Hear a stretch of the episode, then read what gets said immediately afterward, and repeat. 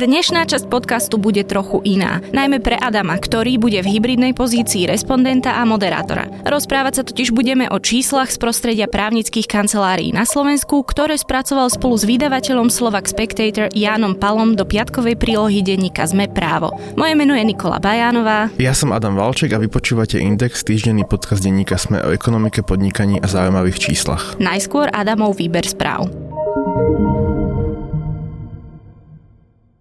Slovenský plinárenský priemysel musí zaplatiť 5 zmeniek, ktoré podpísal v 90. rokoch zavraždený riaditeľ podniku Jan Ducký. Rozhodol o tom najvyšší súd. Ide o 30 miliónov eur. Ministerstvo hospodárstva už chystá exekučnú imunitu pre SPP, hoci tá bola v minulosti vyhlásená za protiústavnú.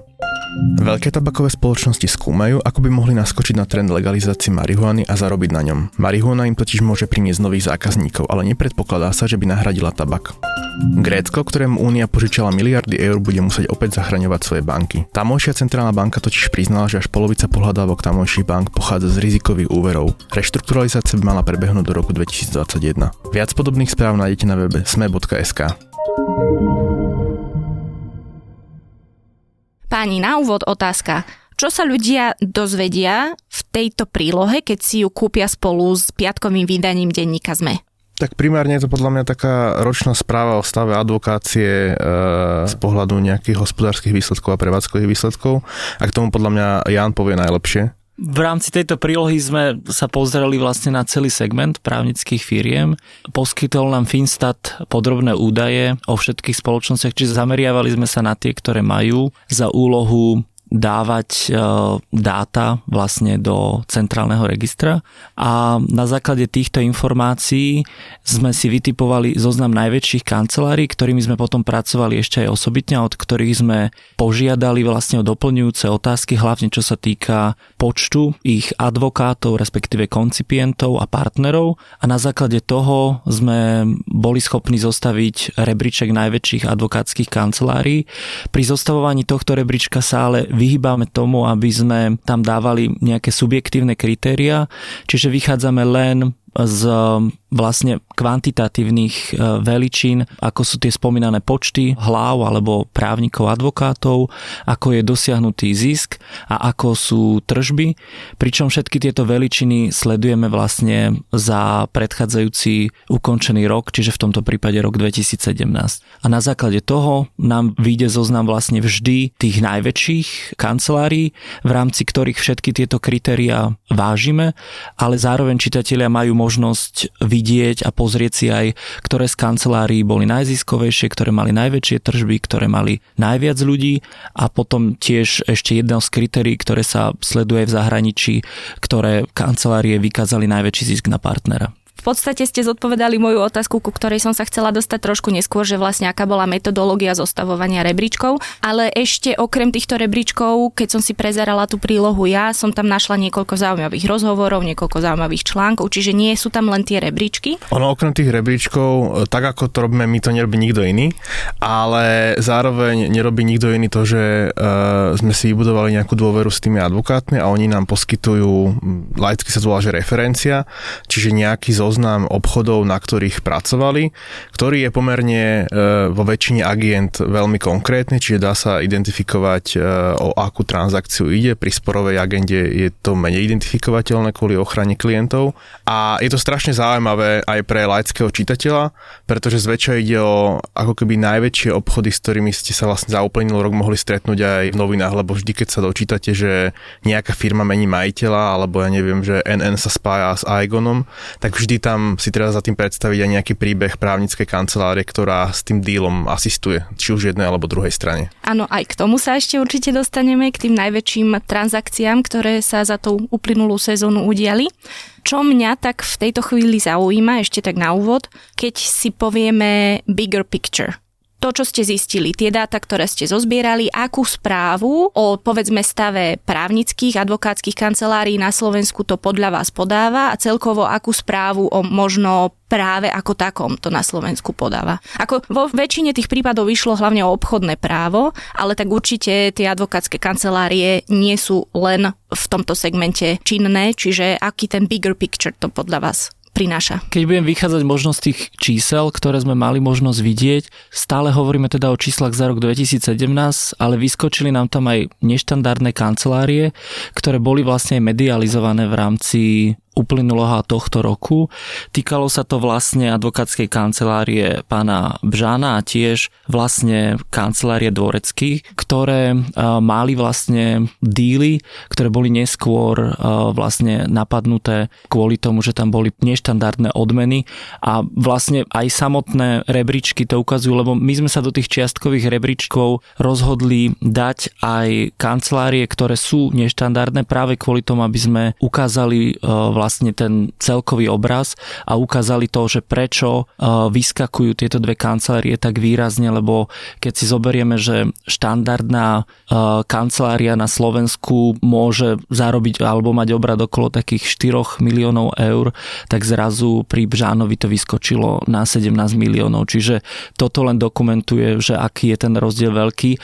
Aj najväčšia kancelária, čo sa týka tržieb štandardne, ktorú mávame, býva nad tých 8 miliónov, to je Alene Novery, ale e, stále tento Bžán vlastne vyskočil takto vysoko. Čiže to je jeden pomerne silný aspekt, ktorý sa v tých rebríčkoch odrazil a ktorý sme možno v tých predošlých rokoch nevideli, že tieto neštandardné kancelárie takto vystúpili aj kvôli tomu sa vlastne menila legislatíva. A pri referenciách zase je zaujímavé, že sa potvrdil ten trend aj z minulých rokov, že dominantnou službou medzinárodných kancelárií s pobočkou na Slovensku sú M&A transakcie, čiže akvizície a poradenstvo pri rôznych nákupoch spoločnosti a potom nejaké služby vo finančnom sektore. A pre slovenskú veľkú advokátsku kanceláriu je okrem tohto poradenstva ešte typické nejaký real estate a poradenstvo pri stavebných konaniach, e, prípadne litigácie. Robia to všetky, len zaujímavé je, že vlastne tá typická služba ako sa delí na tom trhu. Keď ste spomenuli tržby 4 milióny a máme tam potom toho bžána 17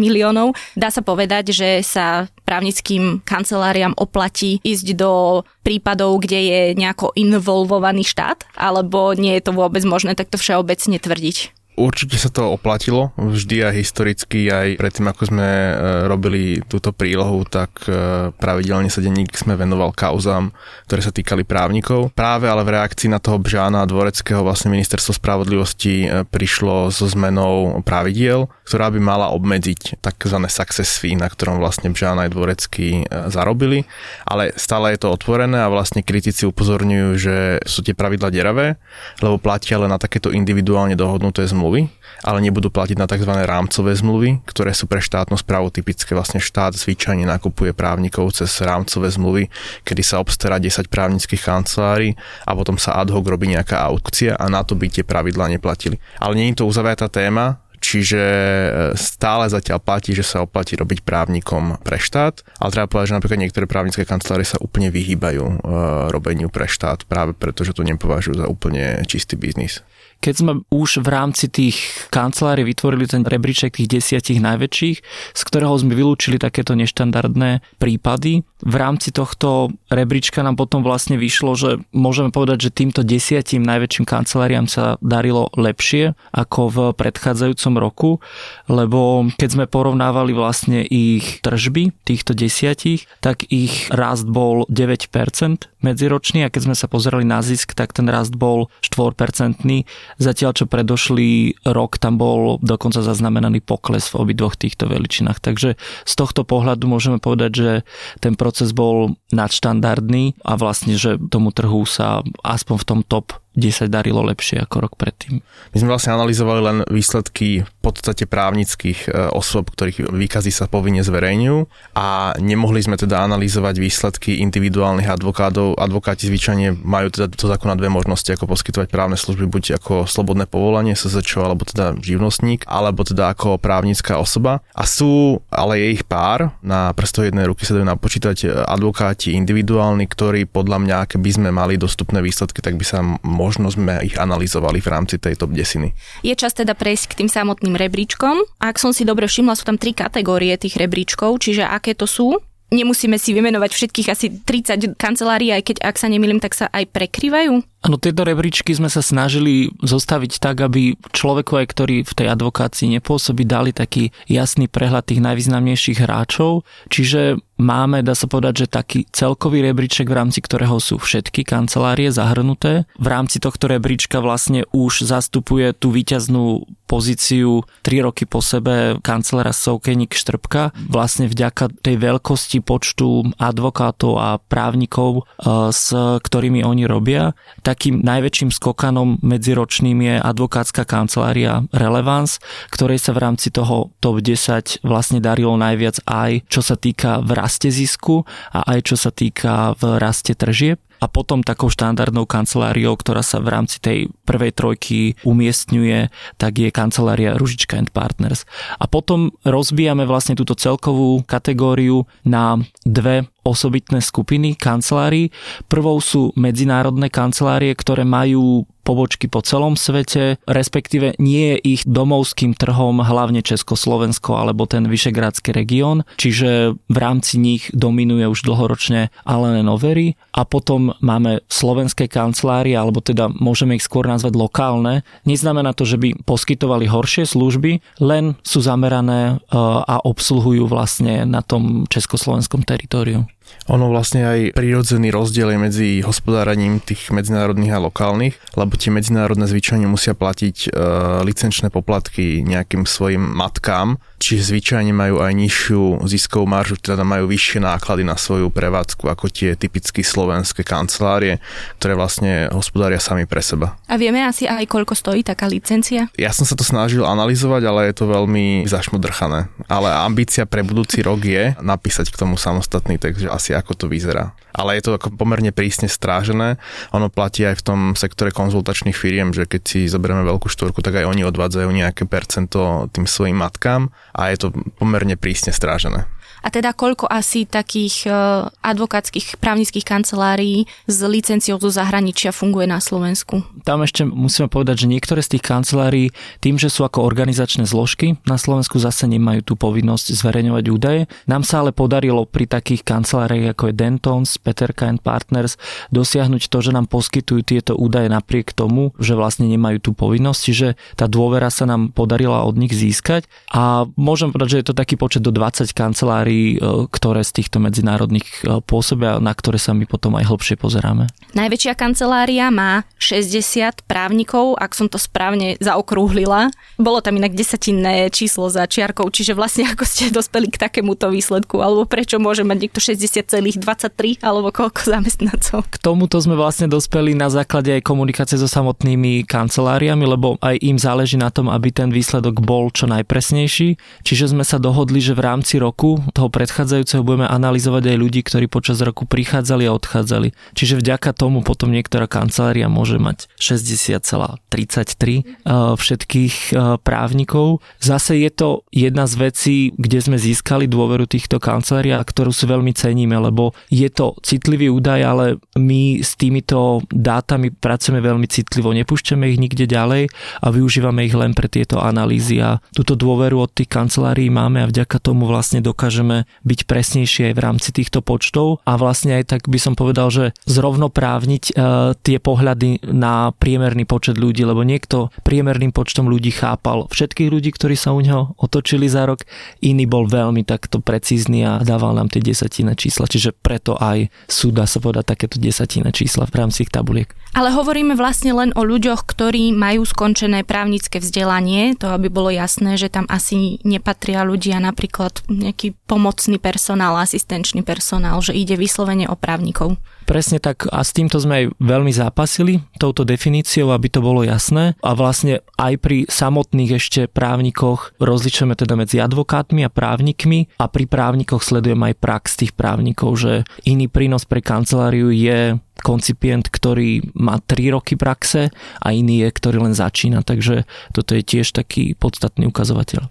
Inak to tajnostkárstvo okolo toho, koľko majú ľudí, mi nenapadá prakticky možno žiaden iný segment, ktorý by bol tak veľmi verejne prítomný, ktorý by nehovoril o počtoch svojich ľudí. Je to len kvôli nejakým konkurenčným dôvodom, aj keď teda vlastne teraz sa zotreli, keďže už vieme, kto má koľko zamestnancov, ale neviem si predstaviť, že by kancelárie, ktoré idú proti sebe v nejakom súdnom spore, by nevedeli vlastne koľko ľudí na tom prípade treba spracuje. Že vlastne prečo je to nejaké tajomstvo obchodné alebo prečo je ťažké získavať vlastne informácie od nízkych kancelárií. Ja mám dve teórie. Jedna je tá, že to je historicky dané a súvisí to aj s verejnými zákazkami, kedy bol ten trh kritizovaný za to, že niekto je prísadý na štátnych zákazkách a tým pádom môže si prenajímať viac ľudí ako niekto iný, tak povediať zdampovať ten trh. Táto kritika sa pomerne už asi tak 3-4 roky vytráca z toho trhu a nie je ju tak intenzívne počuť. A druhá vec je, že niektoré typy služieb sú také, za ktoré sa samotní právnici hambia. Oni nie sú ako keby zlé, typy typicky je napríklad správa a inkasa pohľadávok. To je tá činnosť, ktorú ľudia najčastejšie vnímajú, lebo to sú tí ľudia, ktorí vám volajú, že zaplatte faktúru na čas, dlhujete nám 200 eur, tak niektoré kancelárie to robia a nechcú, aby bolo vedené, že to robia. A viac menej veľa kancelárií už aj smeruje k tomu, že dá sa povedať, že vyníma tieto aktivity, tie debt collection do osobitných spoločností, ktoré sú mimo ich klasickej agendy a dá sa povedať, že už sa k nim ani nepriznávajú, že nechávajú ich bežať ako samostatné spoločnosti, ktoré riešia túto agendu a potom sú tieto štandardné služby, ktoré vykonávajú. Tá hamba, ako keby, aby som to dopovedal, ona nemusí súvisieť e, s tým, že je to niečo zlé z pohľadu tých ľudí, ale aj pre toho právnika to vlastne je remeselne nudná činnosť, lebo vlastne vymáhanie dlhov je, že neustále podobný formulár stále kopírujete na súd, lebo keď máte proste 100 tisíc dlžníkov operátora jedného, tak vlastne tam meníte pomaly len číslo, nejaký dátum zmluvy a stále je to to isté. Rozumiem. Ešte k tomu počtu, e, vlastne tam sme trošku odbočili, chcela som sa opýtať, keďže najväčšia kancelária má povedzme tých 60 právnikov a keď si to treba porovnám so štátom plným právnikov USA, tam povedzme kancelária, ktorá je najväčšia z pohľadu zisku, má ak som to správne spočítala, asi 2000 právnikov, 14 pobočiek po svete v USA, v Európe, v Ázii. Nehovorím, že či je možné, aby na Slovensku vznikla kancelária s 2000 ľuďmi po celom svete, ale že či je nejako limitované podľa vás, že či už dosiahli tie kancelárie nejaký limit v počte ľudí, že či je tu vôbec na to trh, aby tu vznikali ešte väčšie právnické firmy. To je veľmi dobrá otázka, na ktorú sa podľa mňa veľmi ťažko dá odpovedať lebo podľa mňa odpoveď je determinovaná aj napríklad tým trhom s vymáhaním pohľadávok, ktorý častokrát živí za priemernú mzdu tých právnikov, že proste napríklad koncipientov e, typicky. A uvidíme, aká bude jeho budúcnosť, ale asi faktom je, že ten trh, že keď sa pozrieme, neviem, že na sporovú agendu alebo M&A transakcie, tak asi má nejaký strop. Že nebude viac transakcií, lebo ten trh to nestihne ako keby pohltiť lebo aj tie kancelárie majú nejaký časový limit a teda ak by sa napríklad predalo viac firiem v roku, ako ten trh dokáže obslúžiť, tak asi by tí predajcovia a nákupcovia si brali poradenstvo zo zahraničných advokátskych kancelárií. Ale kde je ten strop, je naozaj dobrá otázka a netrúfam si povedať. Tam možno ešte uvidíme, ako sa to bude vyvieť v rámci tých rebríčkov a ako sa bude dariť týmto medzinárodným právnickým kanceláriám že či nebude dochádzať náhodou k tomu, že bude stále väčšia a väčšia dôvera a respektíve aj tá politika tých firiem sa zmení, že nebudú používať len medzinárodné siete tých kancelárií, ale že si siahnu aj po tých lokálnych. Takže to môže mať ešte nejaký taký vplyv v rámci preskupenia tých ľudí. Čo sa týka možno takého potenciálu, keď sa pozrieme na Československo, možno Peter K. Partners je asi jediný taký príklad kancelárie, ktorá, dá sa povedať, sa tak rozšírila vo väčšom nie len v rámci tohto vyšegradského regiónu, ale uh, aj za jeho hranice. A ešte úplne hlúpa, stupidná otázka, ale bežný posluchač, bežný človek by si pravdepodobne asi ani jednu z týchto firiem nemohol dovoliť, keby chcel, ja neviem, riešiť nejaký svoj spor, ak majú vyslovene, že agendu možno aj v nejakom možno rodinnom práve, alebo ja neviem, čokoľvek iné okrem toho obchodného práva. Asi by sme zbytočne odporúčali týchto 10... Eh, to vôbec nie, lebo viaceré tie kancelárie, minimálne dve, ale podľa mňa aj viac, majú pro bono program, ktorý je zameraný aj na ľudí bez príjmov. Zároveň platí, že áno, bavíme sa o kanceláriách, ktorých hodinová sadzba je niekde na úrovni 200 eur. Sadzba bežného právnika, ktorého si zoberete, ja neviem, v Leviciach bývam a chcem advokáta, tak sa bavíme o nejakých 30 až 60 eurách ale vždy treba to skúsiť. Jasné logicky je, že keď sa idem rozvádzať alebo sa sporím o deti, tak neprídem do LNN Overy, lebo je to advokátska kancelária typická zameraná na obchodné právo, ale rozhodne to je aj pre laického čitateľa zaujímavé, lebo uh, typicky napríklad Relevance alebo Soukeniš Štrbka robia aj sporovú agendu takú tú bežnú ľudskú, s ktorou sa stretávame každodenne aj my, bežní smrteľníci. V tejto chvíli tu so mnou zostáva už iba Adam a budeme sa rozprávať jeden na jedného o ďalšej časti tejto prílohy, ktorá vyjde v piatkovom vydaní denníka ZME. Adam, ty si tam napísal niekoľko zaujímavých článkov. Nebudeme teraz rozoberať všetky, ale ak by som sa mala opýtať na niektoré z nich, tak e, povedzme si napríklad, aké najväčšie transakcie sa uskutočnili v uplynulom roku. Už sme to vlastne trošku naznačili a treba možno aj, aké firmy za nimi stáli. E, úplne podľa mňa najväčšia, najzaujímavejšia zaujímavejšia je v podstate to, že japonská spoločnosť Nidec Corporation kúpila Embraco, výrobcu e, kompresorov, čo v podstate pre Slovensko znamená, že ako keby japonský kapitál začína byť rovnako relevantný ako proste automobilky korejské alebo nemecké, pretože zamestnáva viac ako 3000 ľudí a má tu vývojové centrum Embraco. Druhá kategória takých transakcií, ktoré mňa zaujali, sú také, že firmy, ktorých služby užívajú proste 10 tisíce ľudí, že či už ide o spojenie operátora Benestra a Svan, predaj z volenskej mliekárne, ktorá vyrába známy jogurt z Volensky, spojenie NN a Egonu, ktoré som už spomínal v úvode a taká tá kategória, že bežné veci. Jedna inak zaujímavá informácia, ktorá mi z toho vyšla, je vlastne, že sa tam poviem to tak ľudovo, točili veľké peniaze v niektorých prípadoch. Čo bol asi teda taký ten najväčší obchod, ktorý sa udial? Napríklad v real estate, čo mňa prekvapilo, ale nie je to dokončená transakcia, ale pravdepodobne bude dokončená. Peter Korbačka z JNT Real Estate, ktorý vlastne napríklad Bratislavské nákupné centrum Eurovea, kupuje za pol miliardy eur tri nákupné centra v Španielsku. On ten deal nie je dokončený, ale je vysoko pravdepodobné, že sa bude realizovať. Čo sa týka iných transakcií, ktoré sa netýkajú real estate, tak sa bavíme vždy rádovo o desiatkách a stovkách miliónov eur, čiže je ťažké vybrať e, najväčší, plus viaceré tie transakcie nemali oznamovanú hodnotu alebo odhadovanú hodnotu.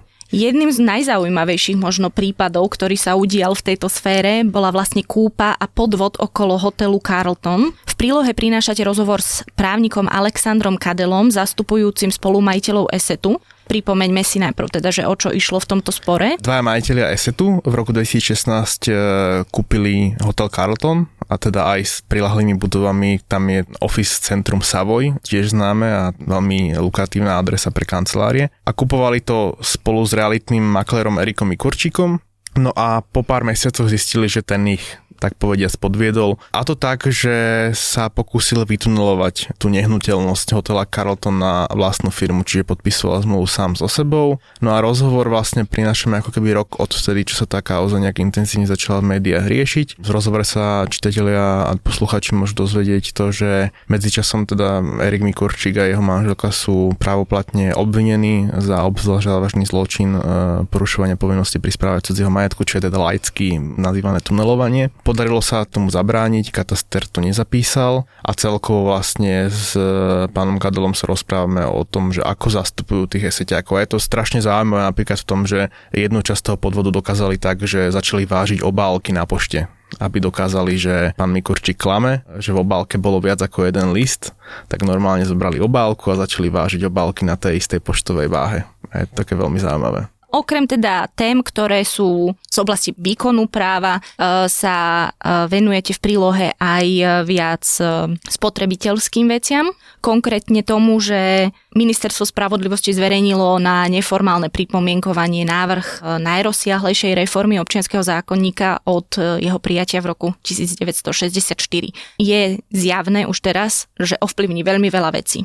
Ak by si mal povedať, ja neviem, 5 najdôležitejších. Ono je to úplne naozaj tak, ako si povedala, že vlastne občianský zákonník ovplyvňuje náš život, že doslova od narodenia po smrť. Tá novela, ktorá je navrhnutá, ovplyvní typicky požičiavanie peňazí. Napríklad, e, keď dlhujete banke, tak tá bude môcť jednoduchšie zosplatniť ten úver, ak budete meškať. Úplne kľúčová zmena bude, čo sa týka nájomných zmluv. Prenajímateľ bude môcť vetovať hosti, ktorí budú u vás prespávať dlhšie ako mesiac. Definujú sa napríklad časové jednotky, že už bude v zákone napísané, čo znamená bezodkladne alebo bez zbytočného odkladu. Legalizuje sa, alebo teda regulujú sa sprostredkovateľské platformy ako Airbnb, e, Uber. To neznamená, že u nás budú môcť legálne podnikať, že zdaňovať a podobne, ale v občianskom zákonníku bude napísané, že kto má napríklad zodpovednosť za to, že keď vám e, vodič Uberu nepríde na čas, alebo vám niečo ukradne, alebo vám nejak ublíži. To je taká trochu schýza medzi tým, že dovolíme im niečo. Áno, presne tak, ale ono to tak platí, že ten občianský zákonník častokrát upravuje aj veci, ktoré nie sú niekde inde regulované. Je to práve preto, aby ten človek mal tú istotu, že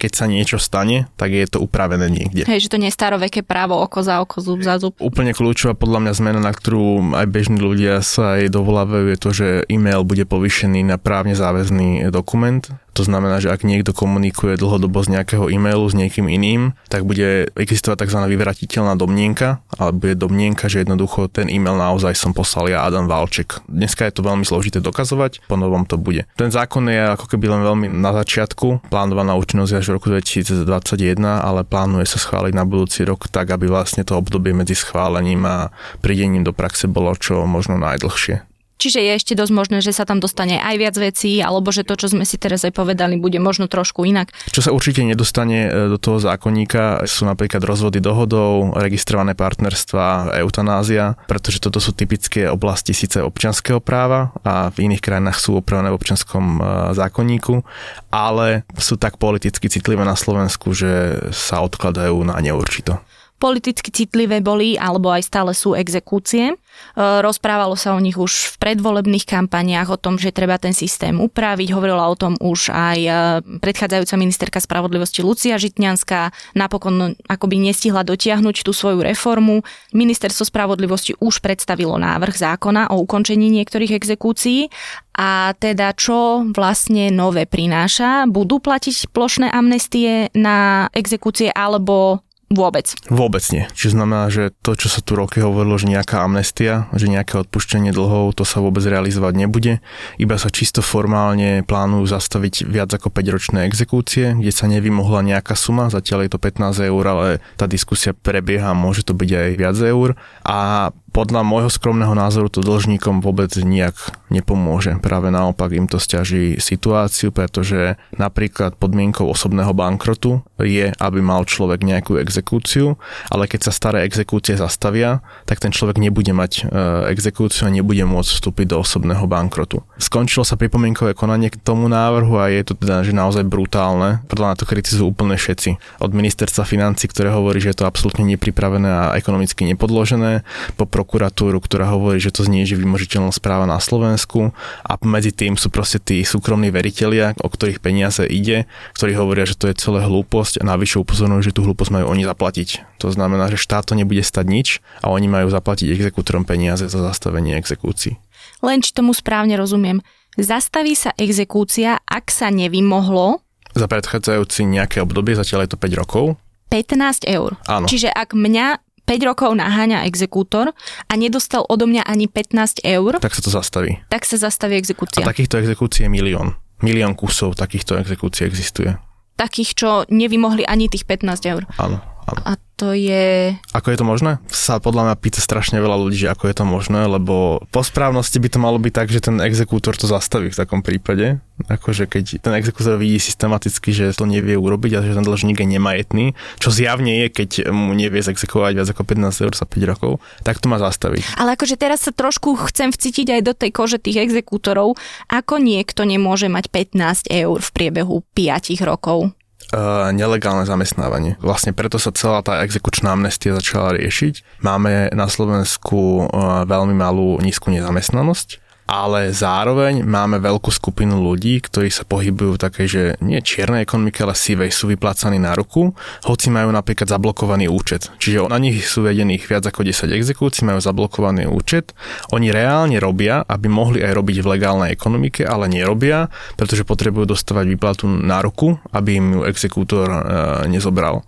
Zároveň ide typicky ľudí, ktorí môžu mať majetok, napríklad typicky, akurát minulý týždeň som narazil na taký príbeh, že je rodina, ktorá má viac ako 10 exekúcií, majú aj zaistený dom exekútormi ale súhrne tá hodnota je zanedbateľná, ide o pár tisíc eur, čiže žiaden z exekútorov im nemôže zobrať tú nehnuteľnosť, lebo je v nepomerne väčšom majetku. Čiže tá blokácia slúži iba ako keby tlak na toho dlžníka, že zaplat nám, lebo skôr nemôžeš predať tú nehnuteľnosť. A takéto rôzne životné príbehy sú v tom. A práve z pohľadu exekútorov dáva práve zmysel to, že tie exekúcie sami nezastavovali, lebo keď sa na to snažím ako keby ten diablov advokát pozrie, že prečo to tí exekútory robia, tak oni sa možno nazdávajú, že raz ten človek príde do legálnej ekonomiky, raz mu možno začne chodiť výplata na normálny účet a raz mu možno zoberiem tie peniaze. Čiže ten exekútor takto rozmýšľa. O rebríčkoch právnických kancelárií na Slovensku, ich výsledkoch, ako aj o novinkách v zákonoch som sa rozprávala s Adamom Valčekom a Janom Palom.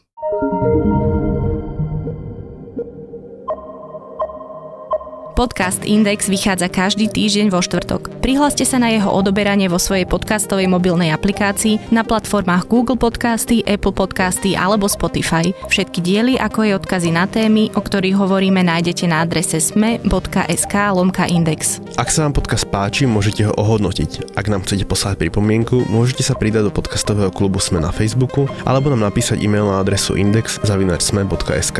Na tvorbe podcastu Index sa podielal Matej Ohrablo. Moje meno je Nikola Bajánová. Ja som Adam Valček.